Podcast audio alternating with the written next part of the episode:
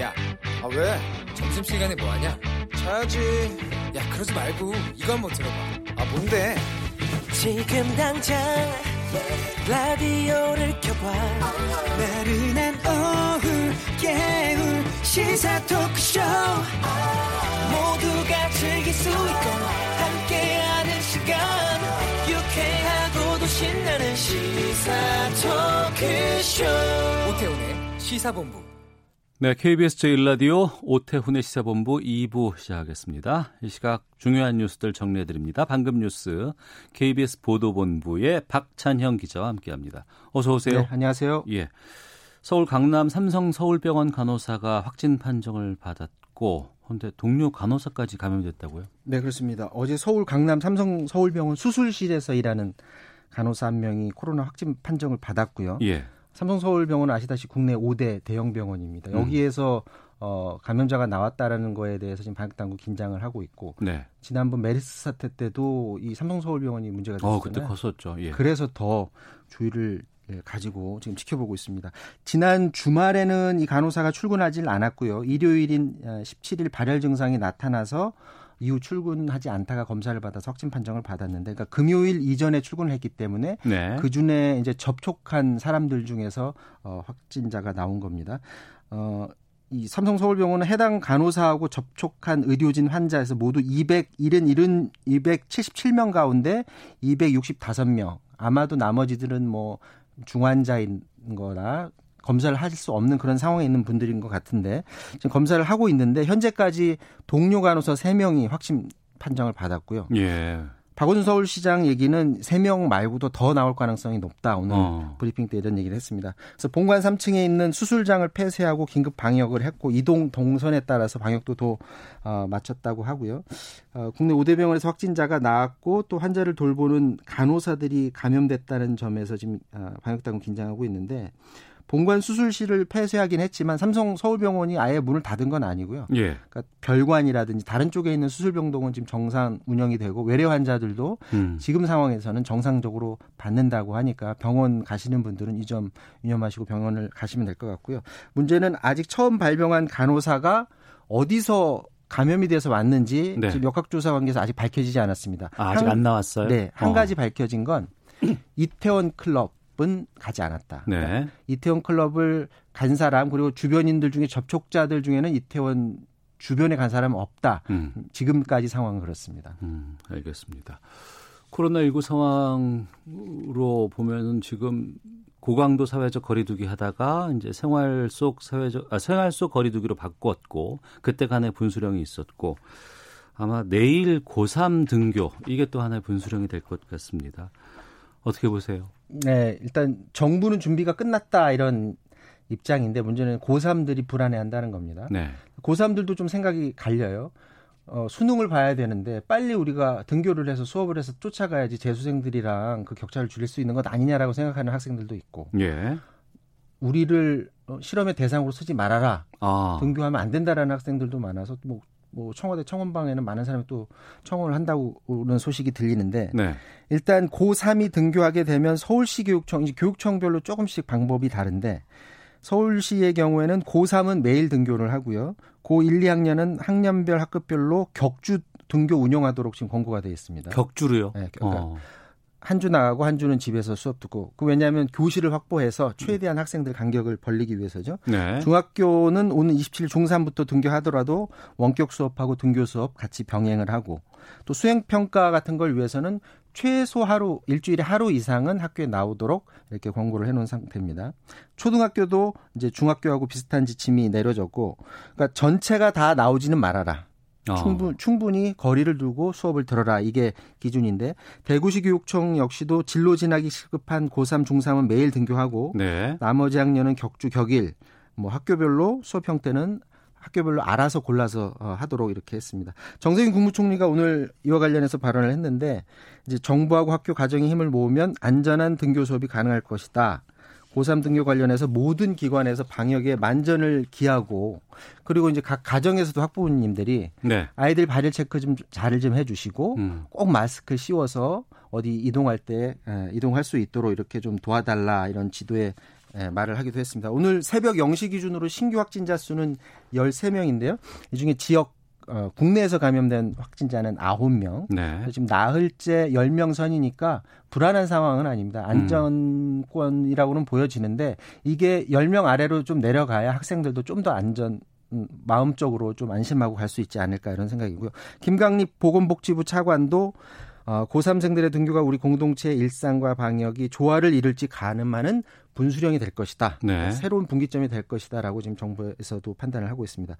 영국 일간 가디언이 등교와 관련해서 관심 있는 기사를 하나 냈는데요. 예. 유럽연합의 22개 나라에서 이미 등교를 시작하고 있다고 합니다. 네. 우리나라 말고 물론 이제 저학년 위주로 등교를 하고 있는데 그 각 나라의 교육부 장관들끼리 화상 회의를 해봤는데 지금 상황이 어떠냐 물어봤더니 아, 각 나라 학생들의 감염자 수가 의미 있는 증가세를 보여주지는 않고 있다. 음. 그러니까 확 늘어나진 않는다라는 거죠. 네. 어, 그러니까 계약에 따른 부정적 여파는 없다는 데 대해서 각 장관들이 의견을 모았다고 하고요. 어, 학교 문을 다시 연 22개 나라 가운데 17개 나라는 중등 과정의 마지막 학년 그리고 유치원 초등학교만 다시 등교를 시키고 있는데 역시 우리나라와 마찬가지로 학교 안에서 사회적 거리두기를 지금 철저히 지키고는 있다고 합니다. 근데 이걸 전면적으로 등교를 할 수 있을까라는 판단을 하기에는 아직 이르다라고 의견을 모았는데 네. 지금 우려되는 점이 이제 프랑스 같은 경우입니다. 프랑스에서는 지금 어, 유치원하고 초등학교 저학년 대상으로 순차적으로 계약을 했는데 일부 학교에서 코로나19 확진자가 나오니까 학교 일부 학교를 지금 폐쇄하는 상황이 벌어졌거든요. 그러니까 네. 이런 점들을 미뤄봤을 때 섣부르게 확 전면적으로 하기는 좀 힘들다라는 그런 의견이 예, 유럽 22개 나라에서 모아진 것으로 보여집니다. 네. 코로나19 관련해서 좀 의미 있는 기사가 하나 있습니다. 월스트리트 저널도 이 보도를 좀 어, 비중 있게 다뤘는데 백신 후보 물질이 개발됐고 1차 임상 시험 결과가 성공적이라고요? 네, 오늘은 이 뉴스가 전 세계적으로 굉장히 뜨거웠는데 예. 그 미국 바이오 기업 모더나입니다. 여기에서 어, 백신 후보 물질, 후보 물질에 대해서 1차 임상 시험을 했는데 항체가 형성되는 결과가 나왔다라고 네. 밝혔고요. 어, 시험 참가자가 45명인데 전원한테 항체가 발견이 됐다고 합니다. 이 후보 물질을 28일 간격을 두고 두 번 투여를 했다고 하고요. 또 모더나는 최소 8명의 참가자한테 바이러스를 무력화시킬 수 있는 중화 항체가 형성됐다. 네. 이렇게 밝혔습니다. 모더나 측은 잠정적인 1차 임상 시험 결과는 아직 초기 단계이긴 하지만 음. 아주 소량을 투여해 이게 뭐 어떤 사람은 많이 넣고 어떤 사람은 조금씩 투여해봤는데 아주 극히 소량을 투여한 사람한테도 항체가 형성됐다라는 점에서 좀 의미 있게 지켜봐야 된다라고 하고요. 예. 지난 7일에 미국 FDA한테 2차 아, 이상 임상 시험을 승인을 받았고요. 지금 전 세계에서 8개 나라 아, 8개의 백신 후보에 대해서 임상 시험이 시작이 됐는데 다만 이게 좀 긍정적이지 않게 보는 곳도 있는 곳이 예를 음. 들어서 글로벌 분석 기업 클래리베이트 같은 경우는 그 백신 이번에 그 개발 성공률 현재 상황으로 봤을 때는 자기네들이 봤을 때는 5% 정도다. 그리고 네. FDA에서 최종 승인까지 받으려면 최장 5년이 걸리는데 이게 낙관할 수만은 없는 상황이다. 또 이런 음. 어, 입장을 내놓기도 했습니다. 밤새 미국 증시가 뛴 게 이것 때문인가 싶기도 하네요. 맞습니다.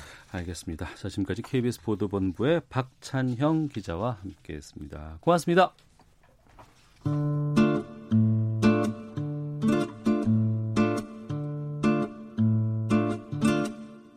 오태훈의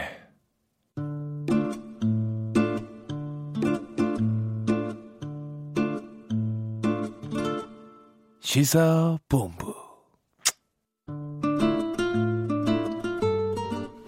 네, 1시 9분 됐습니다. 시사본부 청취자 여러분들의 참여 기다리고 있습니다. 샵 9730으로 의견 보내주시면 되고요.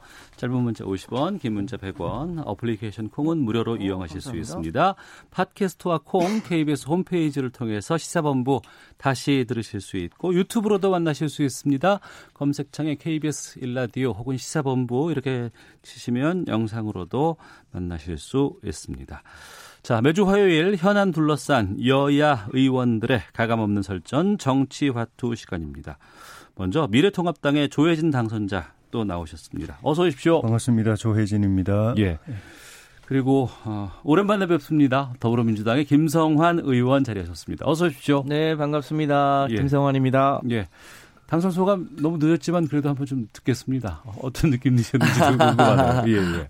벌써 한 달이 지났는데요. 예. 어, 여러 우리 노원구 상계동 주민들이 많이 성원해 주셔서 음. 앞으로 더 큰 일 열심히 하라고 뽑아주신 만큼 어, 부끄럽지 않게 열심히 하도록 하겠습니다. 예, 조혜진 당선자께서는 지난번에 당선 소감 말씀해 주셨고요. 자, 그래서 김성환 의원께 좀 여쭤봤습니다. 자, 어제가 5.18 40주년 기념일이었습니다. 문재인 대통령 광주 지역 언론 인터뷰를 통해서 발포 책임자 등을 확실히 좀 재조사해야 한다는 뜻을 밝혔습니다. 그리고 뭐 헌법 정신에도 담아야 된다라는 말씀도 하셨는데 어떻게 들으셨는지 좀 여쭤보도록 하겠습니다. 먼저 조혜진 당선자께서 말씀해 주시죠. 예, 어, 저도 이제 개인적으로 어, 5.18 묘지에 다녀왔는데 네. 어, 갈 때마다 늘 똑같이 느끼는 거지만은 어, 이 비극적 그 사건에 대한 진상은 어, 시간이 지나더라도 최대한 있는 그대로 어, 객관적 사실과 진실이 규명되도록 어, 그것이 역사의 교훈으로서도 맞고 또 어, 피해 유족이나 네. 국민들의 아픔을 치유하는데도 필요하기 때문에 그렇게 돼야 되고 어, 지금은 특히 이제 그 어, 행불자 사실 이제 돌아가신 걸로 다 인식하고 있죠. 그, 그 민주운동 과정에서 예. 걸로 생, 알고 있는 추정하고 있는 그 행불자들의 어, 그, 그 관계된 부분들 예. 그걸 규명하는 거 밝혀내는 거 그리고 발포 경위와 책임 소재 음. 어, 그것도 규명하는 거 그리고 어, 최근에 이제 이슈가 됐던 그 헬기 사격 예. 여부 그런 걸 밝혀내는 것이 이제 현재 이슈인데 예, 또 중요한 이슈죠. 그런 것들이 어, 빠른 시일 내에 제대로 어, 확인이 됐으면 음. 예, 좋겠다는 생각입니다. 예. 지난 4.15 총선에 여당이 압승이 있었습니다. 그리고 맞는 이번 5.18 어, 기념식 좀 의미가 좀 남다르게 들리기도 했어요. 여야 어, 정치권이 총 집결하기도 했었고 네. 어, 그리고 또 이번에 지금 그 진상조사 규명 진상규명조사위원회도 본격적인 활동 시작을 했습니다. 하실 말씀도 좀 많으실 것 같고요. 네, 저도 어, 저희 당의 지도부하고 우리 이제 당선자 170분하고 같이 어제 현장을 다녀왔는데요. 가기 네. 전에 어, 전일 빌딩 245라는 데를 다녀왔어요. 네. 그, 그 빌딩에 어, 이제 헬기 사격이 있었다는 거거든요. 그 탄흔이 245개가 있다는 거 아니에요? 네, 네 그렇습니다. 예. 저도 그 현장에 가서 어, 그 탄흔이 박힌 자국을 보니까 아, 여태 40년이 지났는데도 누가 어, 발포를 했는지 헬기 사격의 흔적은 있, 있습니다. 그러니까 이 도둑질 당한 흔적과 그 도둑 도둑질을 한 사람의 발자국은 있는 건데 네. 아직 이제 도둑 을 누가 했는지 내가 도둑질했어 이걸 아직 얘기를 안 하고 있다는 거 아닙니까? 대충 짐작을 합니다만 네, 그런 역사가 빨리 어, 밝혀질 필요가 있어 보이고요. 대통령께서 얘기했습니다만 이, 이 진실을 규명하는 목적이 누군가를 뭐 처벌하자는 것보다는 네. 진실과 화해로 가기 위한 첫 발자국을 빨리 떼자고 하는 의미인데 어, 그런 역사적인 현실이 빨리 확인이 되고 또 치유와 화해가 빨리 이루어지길 바라고요. 마침 우리 또 주호영 대표님께서 가셔가지고 어뭐 조건 없이 사과도 하시고 해서 음. 이제는 실제로 행동에 옮기는 일만 남은 거 아닌가. 네. 그래서 이, 이 아픈 상자가 빨리 치유 어, 되기를 어, 바라면서 어, 거기 가서 저도 이제 추념하고 왔습니다. 예. 진상규명 조사위원회가 이제 본격적인 활동을 하게 되면 아직까지는 뭐 수사권 같은 게 이제 없어서 좀 제대로 협조가 될까 아니면 소환 같은 것 적극적으로 좀 응할까라는 고민도 있습니다만 이 부분에 대해서도 좀 어떻게 보시는지 궁금하네요. 그 수사 인력이 34명이고 어, 조사 인력이 조사 인력 수사가 아니고 예. 어, 기간이 2년인데 물론 기간은 나중에 또뭐 연장할 수도 있지만 34명이 적은 숫자는 아닙니다. 네. 예, 검사 한 명 밑에 수사관이 두 명 있는 걸 생각하면 조사 인력이 3, 4명이면 적은 게 아니고 2년이라는 기간도 짧은 기간은 아닌데 저는 이게 강제 조사권이 수사권이 없어서 문제라기보다도 좀 전에 말씀드린 이런 이슈들이 그동안 여러 차례 그 조사가 많이 됐거든요. 총 아홉 차례 있었다고 하더라고요. 국회 네. 차원에도 있었고 국방부에서도 음. 있었고 예 네. 예. 그런데도 규명이 안 돼서 지금 다시 이제 조사위를 가동을 해가지고 조사 인력을 투입해가지고 하는데 어, 이 문제는 이제는 그, 그 예를 들면 그, 그 어, 발포 경위 같은 경우에도 어, 이제 추정은 전두환 전 대통령이 발포 명령자가 아니었겠나라고 추정하면서 그 이제 그 고리를 찾아가는 작업들이 계속 되어 왔는데 그게 이제 규명이 안 되니까 네. 단정할 수가 없는 것이고 행불자도 광주 교도소 주변도 제보가 들어와서 다 이제 파보고 했지만은 또 안 나타나고 예. 헬기 부분 그 사격 부분도 어 정황적인 증거라든가 또 일부 진술은 있지만은 어 결정적인 증거 즉 음. 물증이라든가 또 사실을 입증하는 진술 이런 거는 아, 아직 안 나오니까 또 그것도 또 더, 더 조사해야 된다는 그런 상황이어서 제가 볼 때는 조사를 통해서 강제 수사권을 주는 것도 물론 이제 수사 체계상에 이제 고민이 있지만은 예. 그걸 주어서 해결될 문제인가 참 어. 막막한데 예. 어, 결국은 그 관계된 분들의 분들이 이제 심리적 부담 없이 스스로 고백하게 만드는 것이 핵심이 아닐까. 어. 문재인 대통령이 어제 말씀하신 것도 예. 어, 고백하면은 용서하겠다라고 음. 말하는 것도 대통령도 그렇게 느끼시는 거 아닌가 싶어요. 네. 조사를 해서 이 규명하는 게 과연 가능할까라는 음. 그런 것 때문에 사회적 분위기로 어, 그런 부담 압박 없이 예, 양심적으로 고백할 수 있는 걸 방향으로 말 만들어가는 것이 진상 규명에 더 도움되지 않겠는가 하는 그런 생각을 비친 것이라고 저는 생각이 좀 들어서 네. 조사는 조사대로 위원회가 구성되면 해야 되겠지만은 예. 그런 노력도 중요하지 않겠는가 하는 생각이 듭니다. 예, 김성환 의원님. 네, 이게 5.18 진상조사위원회뿐 아니라 그동안 이제 감추졌던 역사에 대한 진상조사위원회가 여러 차례 어, 가동이 됐었잖아요. 과거사위도 있었고 뭐 등등. 그런데 그 조사위가 한결같이 이런 어, 강제 조사를 할 수 있는 권한이 없다 보니까 네. 진실에 조금 더 접근할 수 있음에도 불구하고 접근하지 못했던 어, 경험들을 하소연을 하거든요. 세월호 같은 경우도 마찬가지고요. 음. 이제 그런 면에서 어, 이제 검찰을 파견해서 사실상의 어, 이제 강제 수사권을 가질 수 있도록 하거나 예. 아니면 이제 조사위원들에게 일종한 이제 법적 권 권한을 좀 더 주거나 하는 문제를 고민하고 있는 것 같은데 조사위원들한테 이제 권한을 너무 강하게 주면 그게 위헌 소지도 있다고 해서 음. 이제 다음에 법률이 제정될 때 조금 더 그 문제까지 감안해서 이번에만큼은 뭐 다시 어, 조사위를 재구성하는 일이 없도록 어, 역사의 진실에 최대한 접근할 수 있도록 했으면 좋겠습니다. 마침 또 여야가 같이 어, 이 문제를 또 해결하는 데 노력을 하겠다고 하니만큼 어, 이번 기회에 역사적인 진실에 어, 접근할 수 있도록 같이 하면 좋겠습니다. 네. 의원님 말씀처럼 그 그런 의혹 사건들이 현실적으로는 되게 네. 검찰 수사 과정에서 예, 의미 있는 진실들이 음. 많이 규명이 되었어요. 조사위 예. 단계보다도. 네네. 네. 그래서 이 조사위가 최대한 권한의 범위 안에서 조사하고 음. 거기서 위법 행위의 단서를 찾으면은 검찰에 이제 고발하게 예. 되겠죠. 예, 하고 예. 또 위법 행위가 없다 하더라도 어 진상 규명을 의뢰하는 경우도 요즘 이제 새로운 관리가 되고 있거든요. 검찰에 음. 강제 수사권과 조직 또 노하우를 가진 검찰에게 음. 에, 넘겨서 진상 규명을 의뢰하든지 아니면은 위법 행위에 대한 수사를 의뢰하든지 그렇게 할 수 있도록 조사위가 최대한 충실하게 조사하는 것이 음. 방법이 아니겠던가 하는 생각이 듭니다. 알겠습니다.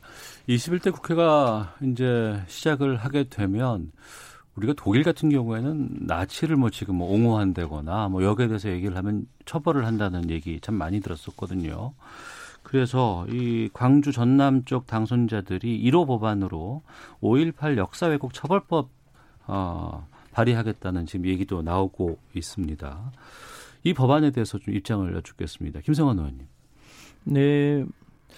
과거에도 이런 얘기를 많이 했었는데 그때도 그 법안이 이 성사가 안 됐던 것은 혹시 그것 때문에 표현의 자유가 침해되는 건 아니냐는 이유를 들어서 네. 했습니다만 잘 아시는 대로 5.18은 이미 법적으로 민주화 운동으로 규정이 되어 있고 또 법, 법적으로 기념일까지 만들었고 그 외에 다른 해석을 할 수 없는 그런 영역의 사안이잖아요. 네. 그걸 여전히 여전히 폄훼하거나 혹은 뭐 북한의 소행이라고 하거나 뭐 이렇게 해왔던 아픈 역사들이 있어서 그런데 음. 해외 사례로 보더라도 이제 독일에서 홀로코스트와 관련된 부분만큼은 어, 다른 얘기를 하지 못하도록 좀 법으로 강제한 사례도 있고 해서요. 네. 이 문제만큼은 어, 우리 사회가 민주주의를 전진하는데 굉장히 아픈 상처로 남아 있으니만큼 법적으로 조금 엄정하게 하는 것이 절대로 표현의 자유를 침해하는 것은 아니다라는 음. 게 어, 뭐 대체의 해석인 것 같습니다. 네. 어, 특히나 뭐 주호영 의원님도 이 조건 없이 사과를 하신 만큼 이제는 행동으로 보여줄 때 아닌가 싶습니다. 또뭐 음. 뭐 행동하는 과정에서 다시 어, 다른 얘기를 안 하면 좋겠다 이런 바램을 가져봅니다. 네.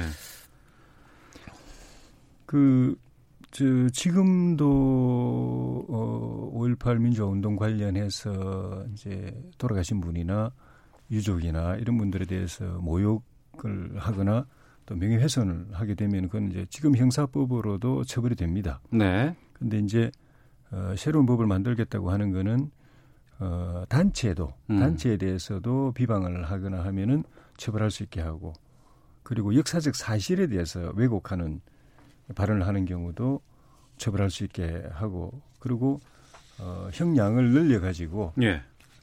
그런 경우에 해당되면은 어, 징역 7년 이하 음. 또 벌금 7천만 원 이하 해서 중형을 가하도록 이제 하려고 하는 것인데 예. 어, 당연히 그런 역사를 왜곡하거나 또 유족이나 사자 명예를 훼손하고 모욕하는 일은 이제 형법적으로 처벌이 안 되는 사안이라도 음. 막말, 망언 이런 건 이제 없어야 되죠. 네. 근데 이거를 형사법으로 이게 이제 처벌법이 되면 이게 형사법이거든요. 형사법으로 이 규제하는 것이 바람직한가 하는 부분에 있어 가지고는 음. 어 조금 좀 전에 이제 의원님은 그 헌법에 저촉될 소지가 없다고 하셨지만은 사실은 제가 볼 때는 뭐 헌법이 규정하고 있는 여러 가지 가치들, 네. 표현의 자유, 언론, 출판, 집회, 뭐 결사 또 어. 그 양심과 사상의 자유라든가 음. 이런 것에 충돌이 될수 있다. 저축될 가치가 그 가능성이 충분히 있습니다. 대부분이 예. 이는 반대의 경우지만은 음. 반대의 경우에 그 헌법재판소나 대부분이 이 문제 이런 문제에 대해서 반대의 케이스에 대해서 그거는 그냥 어 예를 들면 사상의 시장에 맡겨야 된다라든가 네. 기분이 나쁘더라도 그냥 참고 들어야 된다라는 취지의 판결을 계속 해오고 있는 상황 헌법을 근거로 해가지고 네. 그런 상황이고 실제로 6.25 같은 경우에도 뭐 지금도 북침이라고 주장하는 사람이 있고 그 역사적 사실 왜곡인데 그리고 천안함도 정부 차원에서 그 북한의 북침 이제 북침이라는 것이 확정됐지만은 지금도 자작설 뭐 이렇게 조작극 이런 주장을 하는 사람들 네. 또그 위안부 할머니들 경우에도 뭐 일부에서는 뭐 공창이라고 이야기하는 사람들 음. 그걸 법으로 처벌 못 하거든요. 예. 그래서 만약에 이거를 그 법으로 단죄를 해야 된다, 그것도 중형으로 다스려야 된다고 하면 그런 문제가 반드시 또 대두가 되게 됩니다. 다른 음. 관점에서 다른 부분에 이제 이해관계되어 있는 분들이 이런 부분도 우리 더 이상 못 듣겠다, 용납 못 하겠다, 법으로 네. 다스려 달라는 상황이 올 수 있기 때문에 에, 헌법에 저촉될 우리가 있다는 부분하고 또 다른 가치들은 어떻게 처리할 거냐, 예. 다른 역사적 사실들에 대한 왜곡, 또 개인이나 대한 비방은 어떻게 할 것이냐 이런 문제가 제기될 수 있기 때문에 네. 그런 것까지 생각해서 좀 신중하게 음. 고민을 해야 되지 않나 하는 생각이 듭니다. 신중한 고민 필요하다고 말씀하셨습니다만 또 지금 그 압도적인 그 의석을 차지하고 있는 어 여당 쪽에서는 밀어붙일 수도 있지 않을까 싶은 뭐 여러 가지 얘기도 나오더라고요. 어떻게 보세요? 네, 저희가 의석수는 뭐 많긴 합니다만 네. 어, 뭐랄까 국민의 의사에 반해서 뭐 밀어붙인다거나 이런 일은 없을 겁니다. 다만 어 이제 해외 사례에 보더라도 그런 이제 표현의 자유, 양심의 자유에 해당되는 부분, 부분까지를 법률로 규율해서 처벌하는 건 온당치 않다고 봅니다만 네. 특별한 사안의 경우에는 음. 유럽의 경우도 특별법을 정해서 그 홀로코스트에 관한 부분이라든가 그 유럽 같은 경우는 굉장히 이제 다인종들이 모여서 사는데 그런 인종 차별에 대한 문제라든가 음. 반유대주의라는 것 이런 특정한 사안에 대해서는 어, 좀 엄격하게 다루는 측면이 있거든요. 예. 그런 부분들을 고려해서 우리 같은 경우도 개인의 명예훼손은 이제 어, 여러 가지 이제 처벌 규정이 있지만 그 뭐 단체나 그, 그 특정하지 않는 경우는 지금 어, 처벌 규정을 두지 못하고 있는데 여러 가지 내용들을 보면 실제로 특정하지 않지만 어, 5.18에 대해서 여러 가지 어, 다른 어, 해석을 하거나 여전히 뭐, 뭐 북한 소행이라든가 이런 게 여전히 지금 유튜브로 보면 굉장히 많이 횡행하고 있는 거거든요. 네. 그런 부분에 대해서는 우리 사회가 이제는 좀 어, 표현의 자유를 가장한 어, 명백한 날조 음. 이런 부분에 대해서는 좀 더 엄격하게 다룰 필요가 있다고 지금 다수가 생각하고 있는 거잖아요. 네. 그래서 그런 부분에 대해서는 국민 다수의 동의와 어 이제 헌법, 헌법적 가치 혹은 법률이 위반되지 않는 범위 내에서 네. 조금 더 엄격하게 다룰 때가 됐다. 음. 어, 이렇게 판단합니다. 예, 조혜진 당수자께는 제가 이 질문을 좀 드려야 될 것 같아요. 네. 어, 20대에서 5.18 망언 관련해서 이제 여러 문제가 좀 있지 않습니까? 예, 예. 이종명 예. 의원도 있었고, 김순례 의원은 당원권 정지 석 달 받았고, 예. 김진태 의원은 경고했습니다. 이번에 40주년 맞아서 주호영 원내대표가 이제 공식적으로 사과를 음. 했었고, 또 좀 야권에서 이 5.18과 관련된 악연을 이번에는 좀 끊어야 되지 않을까 싶은 생각도 들기도 하고요. 기회가 될 수도 있을 것 같고, 어떻게 보시는지. 어, 그 끊는 것이 하루아침에 되지는 않을 겁니다. 네. 이제 주호영 내 대표가 당의 대표로서 당을 대표해서 그런 입장을 표명한 것이 이제 의미 있는 새로운 전환, 네. 시작이지만은 시작이고 어. 어, 시간이 필요할 거고 노력이 필요할 거고. 예. 그래서 우리 당은 또 당연히 그래야 되겠지만은 일반 사회적으로 또 국민적으로 어, 좀 전에 이 불거지는 문제들을 법적으로 처리하면 어떠냐, 음. 규제하고 처벌하면 어떠냐 하는 이런 대안에 대한 논의도 조금 있었지만은 근본적으로 이 문제가 해결되기 위해서는 저는 어, 5.18 민주화 운동의 진실을 아는 노력이 네. 제일 우선이고 근본인 것 같아요. 네. 제가 볼 때는 음. 그 진실 그 객관적 사실을 몰라서 네. 이해가 부족해서 어. 어, 왜곡된 발언이 나오거나 막말 망언이 나오는 그 측면이 굉장히 강하다고 봅니다. 네. 그때 있었던 저도 뭐 사실 일부만 아는 입장이라고 보여지는데 그때 있었던 그런 비극적인 사실들을 어, 일부라도 제대로 음. 어, 알게 되고 네. 이해하게 된다면은 어, 절대 그런 그 사실 왜곡이나 음. 또 비방 같은 막말 망언은 나올 수 없다고 생각이 듭니다. 네. 그런 측면에서 우리 국민들이 과연 저를 포함해서 그 5.18 민주화 운동 그 시기에 있었던 그 현장에서 있었던 음. 그 사실들을 어느 정도 알고 있는가, 어느 정도 네. 이해하고 있는가라는 어. 측면에서는 모두가 좀 자성해 볼 필요가 있고 음. 그래서 뭐 우리 당은 당대로지만은 네. 우리 이 시대의 아픔을 같이 안고 있는 우리 국민 전체 입장에서 네. 저도 이번에 그 때문에 애들하고 집사람 데려가려고 그러다가 지금 안 됐는데 음. 그거를 제대로 아는 것이 아는 네. 노력이 굉장히 중요하고 실제로 모든 것이 진실이 밝혀지고 그것을 네. 보고 나면 많은 분들께서 아 그랬었구나 내가 그러면, 잘못했구나라고 그러면 통합이 됩니다. 마음이 알겠습니다. 하나가 됩니다. 제가 알겠습니다. 볼 때는. 예. 지금 많은 분들께서 의견 주고 계시는데 대부분 그런 말씀을 해주시고 계세요. 장은하님도 어, 표현의 자유를 이야기할 사안은 5.18 왜곡처벌법은 아닌 것 같습니다. 40년 동안 진실이 밝혀지지 않는 광주의 아픔이 먼저 생각돼야 합니다. 꼭 법안 통과되길 바랍니다. 5383님 표현의 자유를 앞세워 선량한 피해자의 명예를 손상시키려는 의도까지 지켜줄 필요는 없다고 봅니다. 심영우님은 국민의 아픔을 외면 하면 정당은 국민으로부터 외면받게 된다는 것 정치인들이 잊지 않았으면 합니다라는 의견도 보내주고 계십니다. 자 정치와투 함께하고 있는데요. 어, 헤드라인 뉴스 듣고 기상청 또 교통정보 확인하고 돌아와서 두 분과 다음 주제 말씀 나누도록 하겠습니다. 정세균 국무총리는 내일 고3 학생들부터 시작되는 등교 수업에 대해 일부 안전 우려가 있지만 현재 지역 감염 상황은 우리 방역망이 감당할 수 있는 수준이고 정부와 학교, 가정이 힘을 모으면 안전한 등교 수업이 가능할 것이라고 밝혔습니다. 유흥시설을 중심으로 코로나19 집단 감염이 발생한 가운데 방역당국이 클럽 감성주점 등 유흥시설에 대한 심야 특별 점검을 실시해 행정 지도와 고발 조치를 이어갔습니다. 더불어민주당 김태년 원내대표가 코로나19 대응 역량 강화를 위한 법안들은 20대 국회 마무리 전 반드시 처리해야 한다고 강조했습니다.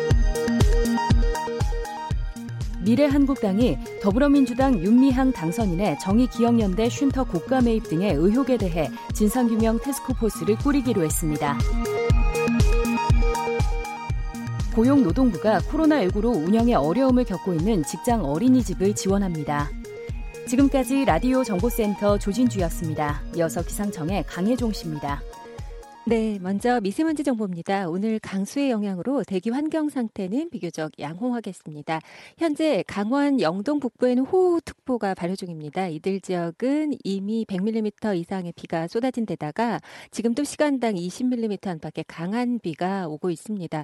그 밖에 중부와 호남 곳곳에도 비가 내리고 있는데 비는 어제보다 많이 약해졌습니다. 대기 불안정도 조금 약해진 상황입니다. 다만 예외가 영동 지역입니다. 모레까지 비가 이 어질 걸로 보여지는데요. 지형적인 영향, 또 동풍의 영향으로 30에서 80mm, 많게는 150mm 이상의 비가 쏟아지겠습니다. 어제부터 내린 많은 비로 산사태, 침수 등의 피해가 우려되므로 주의하셔야겠습니다. 현재 영동과 남해안 등에는 강풍특보가 발효 중입니다. 해안 곳곳에 바람 매우 강하니까 주의하셔야겠습니다. 또한 전해상에 풍랑특보 발효 중이고요. 동해 쪽은 물결이 최고 7m까지 일겠습니다. 오늘 비는 대부분 오후 늦게나 밤 사이에는 그치겠습니다. 대부분 지역 5에서 20mm 정도 오겠고 서울도 5mm 안팎의 비만 더 뿌려지겠습니다. 오늘 낮에 기온이 큰 폭으로 떨어져 선선하겠습니다. 서울 16도, 광주 17, 대구 21도 등을 예상하고 있습니다. 내일도 서울의 낮 기온 19도 정도 되겠고 아침 기온 11도, 오늘보다 조금 낮고 낮 기온은 조금 오르겠습니다. 지금 서울의 기온은 15.6도입니다. 지금까지 날씨였고요. 다음은 이 시각 교통 상황 알아보겠습니다. 알아보겠습니다. KBS 교통정보센터의 이승미 씨입니다. 네, 이 시각 교통 상황입니다. 도로 상황 여유 있는 편입니다. 올림픽대로와 강변북로 소통 원활하고요. 동부간선도로는 성수대교 쪽으로 상계교에서 녹천교 쪽으로 막히고 있습니다. 고속도로는 영동고속도로 인천 방향 양지터널 부근 사고 처리에 시간이 걸리고 있습니다. 3, 4차로에서 화물차 사고 처리 작업하고 있는데요. 2km 구간 정체되고 있고요. 광주 원주고속도로 원주 방향으로 남한강대교 2차로에 낙하물이 있다는 소식이니까요. 전방주시 잘하면 차로 변경에 유의하셔야겠습니다. 경부고속도로 서울 방향 기흥 부근에서 수원까지나 양재에서 반포까지 정체입니다. 부산 방향은 한남에서 반포까지 신갈에서 수원 쪽으로 막히 막히고 있고요. 충청권과 남부권 고속도로는 크게 막히는 곳은 없습니다. KBS 교통정보센터였습니다.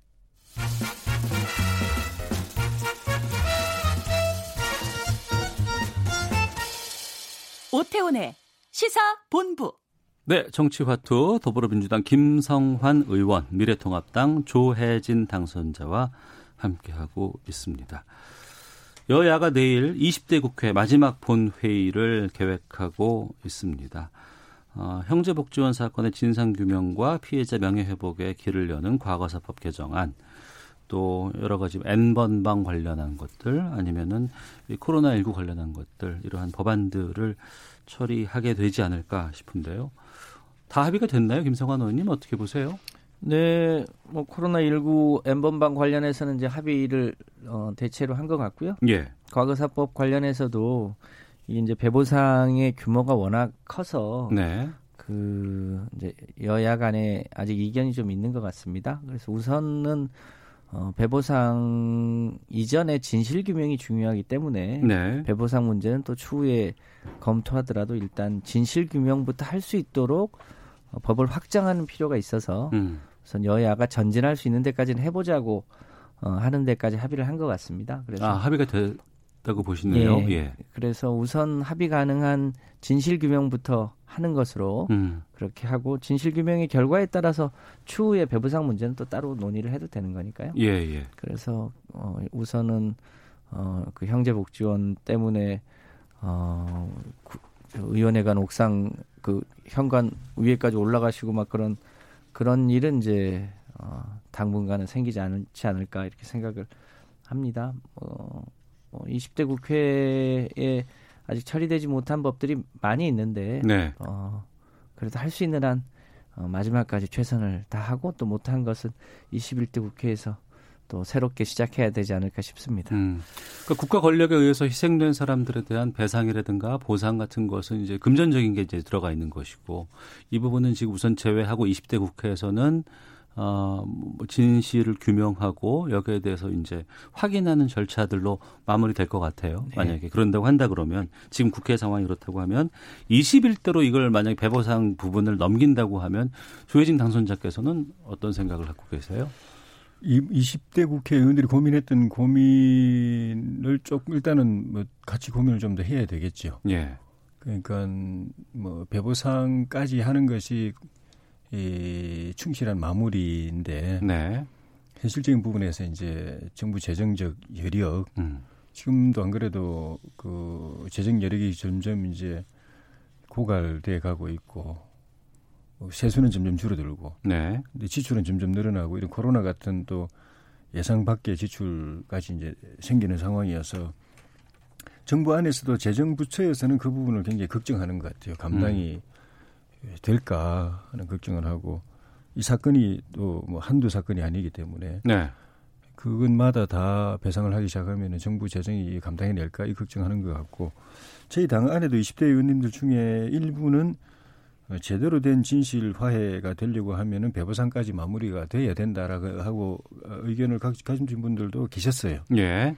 근데 이제 또 다른 분들은 지금 말씀드린 이런 현실적인 부분을 걱정해서 결론 못 내리고 음. 그래서 여당도 양해 하에 이번에 이 부분 뺐는데 어 21대 들어가면은 또 개정안이 제출 요 포함된 개정안이 또 제출되지 않을까 싶습니다. 그러면 예. 고민을 좀 해야겠죠. 음. 그, 그거는 이제 명분의 문제가 아니라 현실적인 문제입니다. 명분상으로는 여야가 네, 네. 이견이 없을 것 같아요. 어, 예. 명분상으로는 이견이 없지만 현실적으로 어려움이 네. 있기 때문에. 네, 그러니까 배보상의 규모가 대략 얼마나 될 거냐에 예. 대해서도 추계가 조금 다르거든요. 음. 그래서 뭐 적게는 1조, 2조 정도면 된다에서부터 많게는 5조 원 정도까지도 될 거다. 혹은 그 이상일지도 모른다 뭐 이런 얘기들도 있어서 그렇긴 합니다만 소위 억울하게 국가의 여러 가지 어, 잘못 혹은 국가의 폭력 등으로 인해서 피해를 본 사람들에 대한 어, 진상 규명과 명예 회복을 어디까지 하는 것이 국가의 역할이냐라고 어, 할때 그 배보상의 뭐랄까요? 액, 액수? 개인에게 지불되는 액수가 조금 줄어드는 한이 있더라도 네. 보상 문제까지를 마무리하는 게 어, 맞는 거 아닌가 싶은데요. 일단 그 부분은 21대 국회 숙제로 넘어간 만큼 그때 좀 더 깊이 있게 고려해서 우리가 다른데 어, 주머니를 조금 아끼더라도 배부상 문제까지 마무리하는 게 좋겠다는 게 판단입니다만 어, 일단은 숙제로 넘겨야겠죠. 네. 20대 국회가 내일 아마 마지막 본회의 갖고는 더 이상의 역할은 없는 것 아닌가 싶기도 하거든요. 맞습니까? 네, 일단 20대 국회는 뭐 아쉽지만 어, 사실상 이제 마무리가 되는 거고요.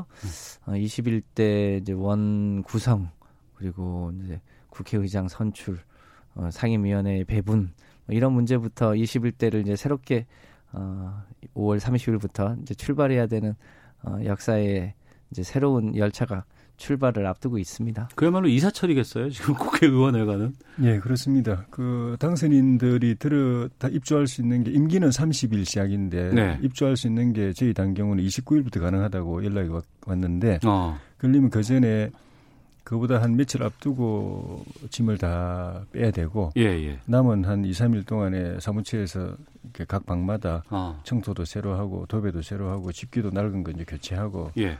그런 시간들이 한 2, 3일 정도 또 필요하겠죠. 그러면 음. 29일부터 그러니까 임기 개시 전날 네. 들어갈 수 있다라고 되어 있는데 짐을 빼는 것도 시간 걸리지만 넣는 것도 시간 많이 걸립니다. 그러겠죠. 그러니까 30일 날 시작돼도 예. 이사하는데 또 시간이 어. 입주하는데 시간이 또 좀 걸리죠. 아.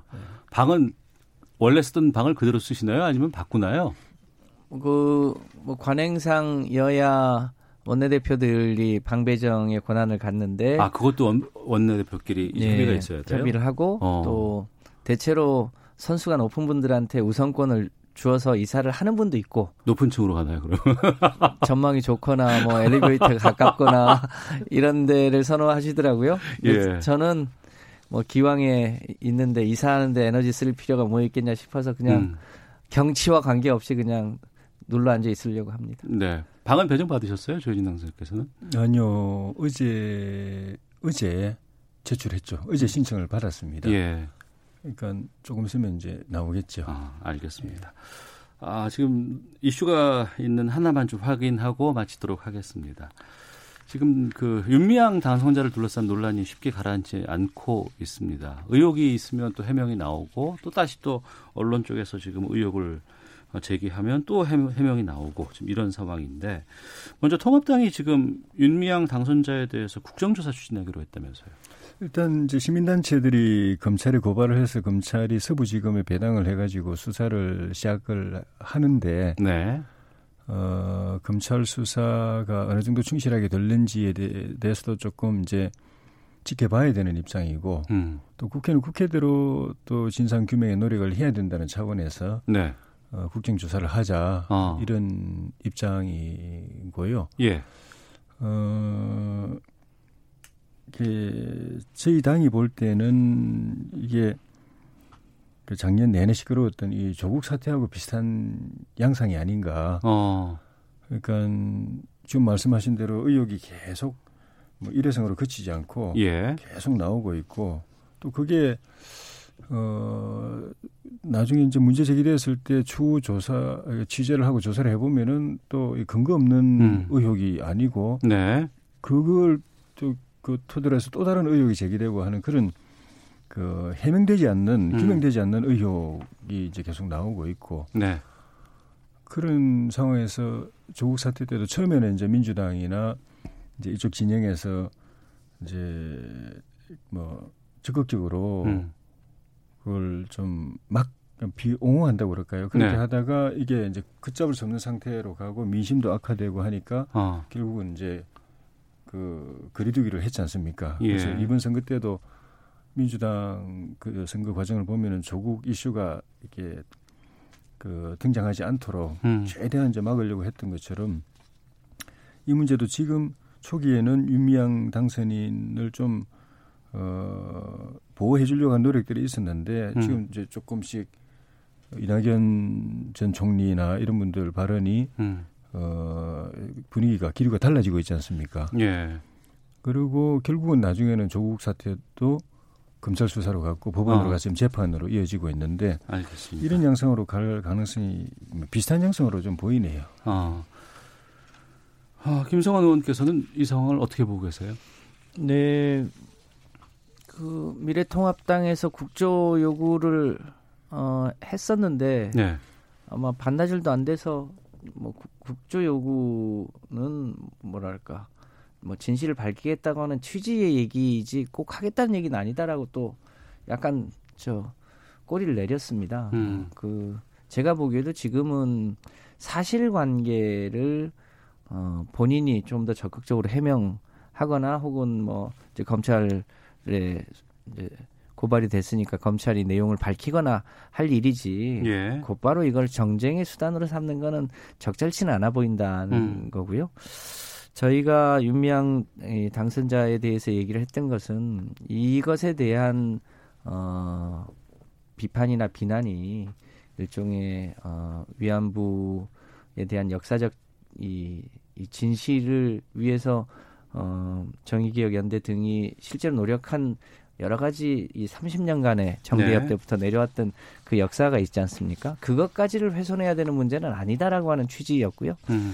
최근에 어, 윤미향 당선자를 둘러싼 여러 가지 문제 제기 이거는 본인이 이제 사실관계를 어, 조금 더 충실하게 해명해야 될 필요가 있겠다는 네. 거고요. 그 충실한 해명에 따라서 따라서 그, 그 내용을 보고 이제 당이 어떤 적절한 조치가 필요하다면 그 조치를 하는, 하는 쪽으로 가면 저는 알겠습니다. 된다. 이, 뭐 조국 어, 이 장관권하고 직접 비교하는 건 적절치 않아 보입니다. 알겠습니다. 자, 더불어민주당 김성환 의원, 미래통합당 조혜진 당선자와 말씀 나눴습니다. 정치화투 여기서 마치도록 하겠습니다. 두 분 오늘 말씀 고맙습니다. 예, 고맙습니다. 예, 감사합니다.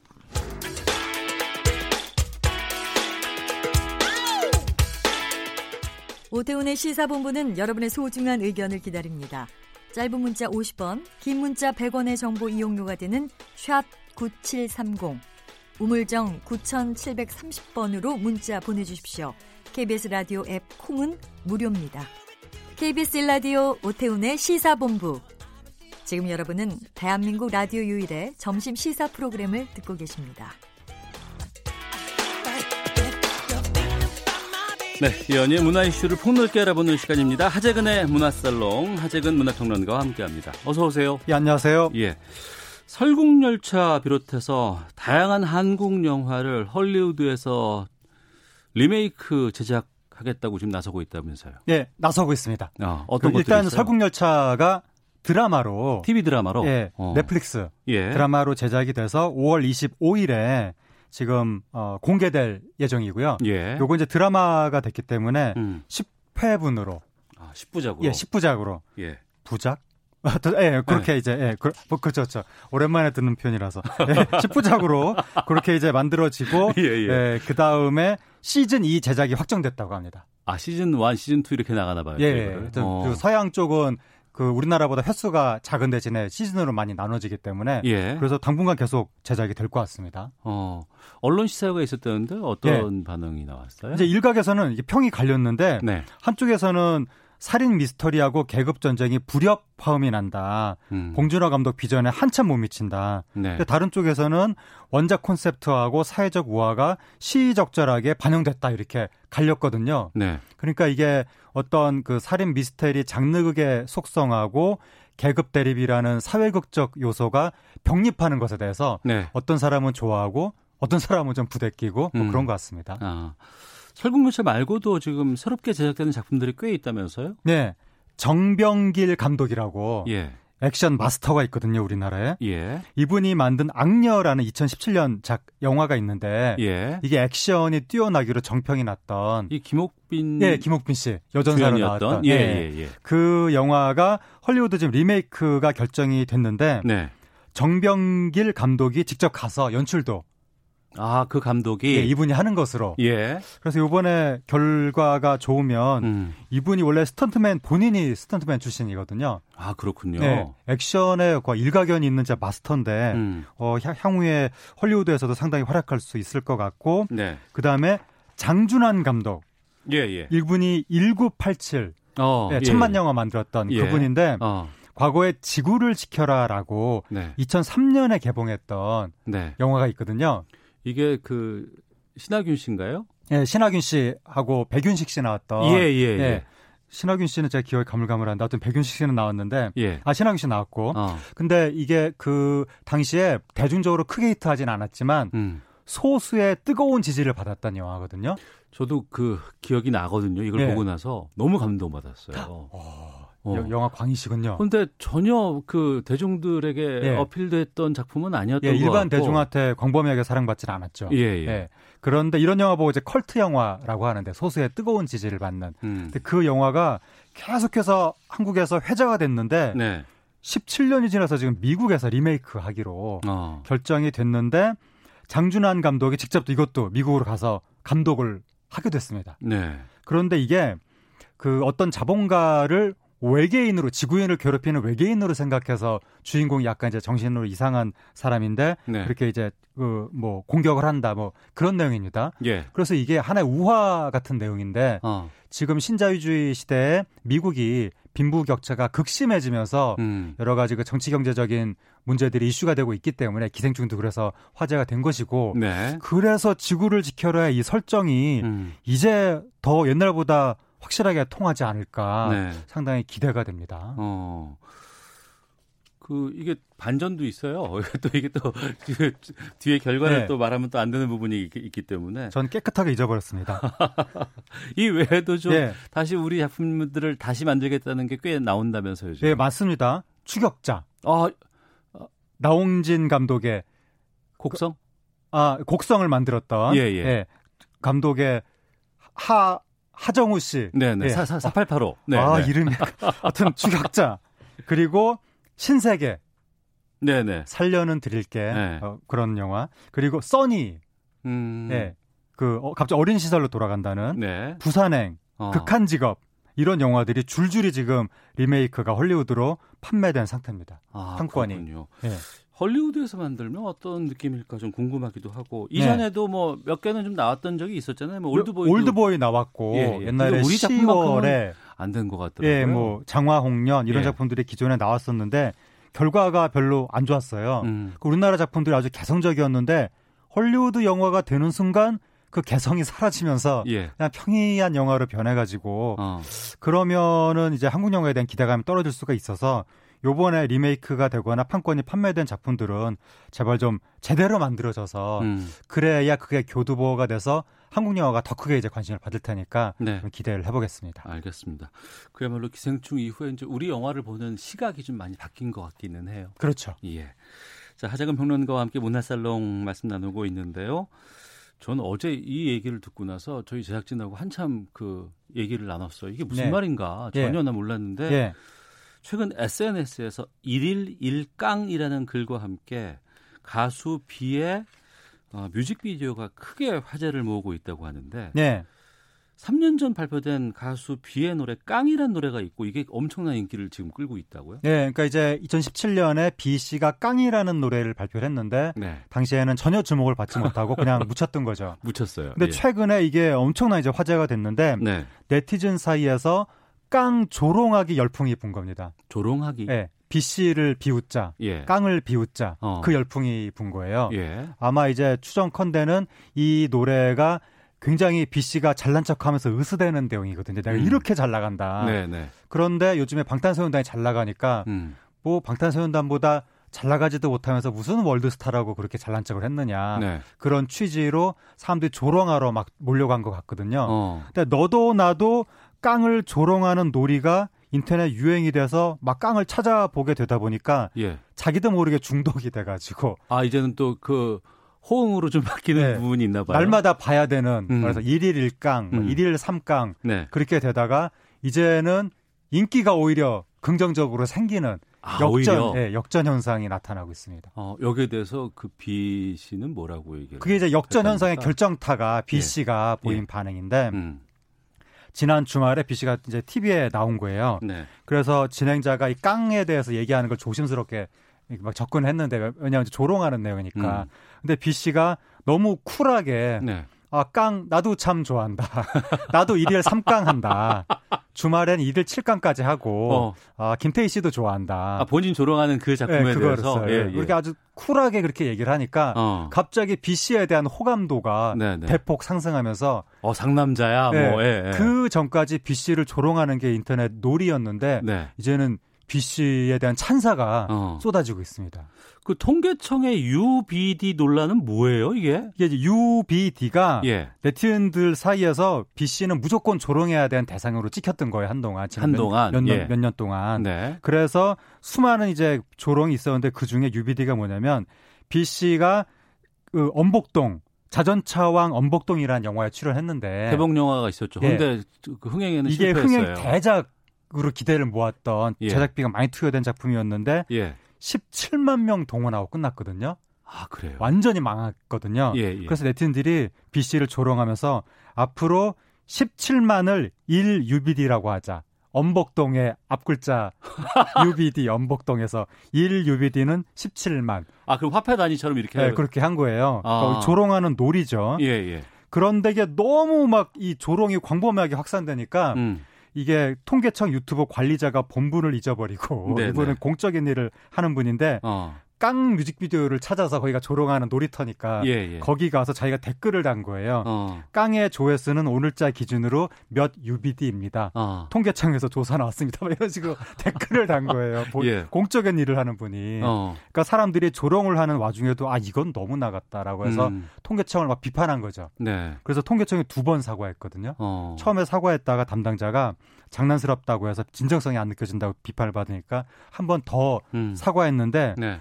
UBD 통계청 사과 논란을 통해서 점점 그 B 씨에 대한 조롱이 호감으로. 최극점 어. 그 꼭지점을 찍고 예, 예. 반대로 넘어오는 어. 그러다가 지난 주말에 B 씨가 나도 이들 삼강한다를 계기로 완전히 이제 바뀌었습니다 정반대로. 예. 그 뭐 아이돌들이 뭐 연기를 하거나 네. 그래서 망작하고 뭐 네. 연기 잘 못하고 했었던 거 막 조롱하다가 나중에 네. 가서는 또 그거 가지고 또 인기를 끌고 하는 경우도 꽤 많이 있었잖아요. 예. 이것도 다 그런 좀 일환인가요? 이런 그렇죠. 현상인가요? 뭔가 김장훈 씨도 최근 들어서 목 관리를 잘 못해가지고 김장훈 씨가 네네. 그래서 이제 옛날에 불렀던 노래를 최근에 고음이 잘 안 올라와서 음. 억지로 올리니까 네. 네티즌들이 그걸 비웃는 UBD 같은 신조어를 하나 또 만들었거든요. 음. 근데 김장훈 씨가 그 신조어를 좋아하는 거예요. 네. 그 신조어 덕분에 내가 노래를 더 편하게 부를 수 있게 됐다 막 이래가지고 예. 그러니까 네티즌들이 김장훈 씨의 그런 면을 또 좋아하게 된 거예요. 음. 근데 이제 이 B 씨도 그렇게 사람들이 자기를 희화화하는 것에 대해서 예. 화내지 않고 어. 그렇게 흔쾌히 받아들이는 그런 모습이 오히려 호감을 사게 된 것 같습니다. 그 밈이라고 하나 봐요. 아 밈은 뭐냐면 인터넷 유행을 요즘 밈이라고 하는데 어. 이게 진화 생물학에서 이 문화적 유전자라는 의미로 만들어진 건데 갑자기 의미가 바뀌어서 요즘 인터넷 유행이 됐습니다. 알겠습니다. 재미있는 현상이고 또 긍정적으로 볼 수도 있겠습니다. 네. 자 문화살롱 하재근 문화평론가와 함께했습니다. 고맙습니다. 감사합니다. 시사본 마치겠습니다. 내일 뵙겠습니다. 안녕히 계십시오.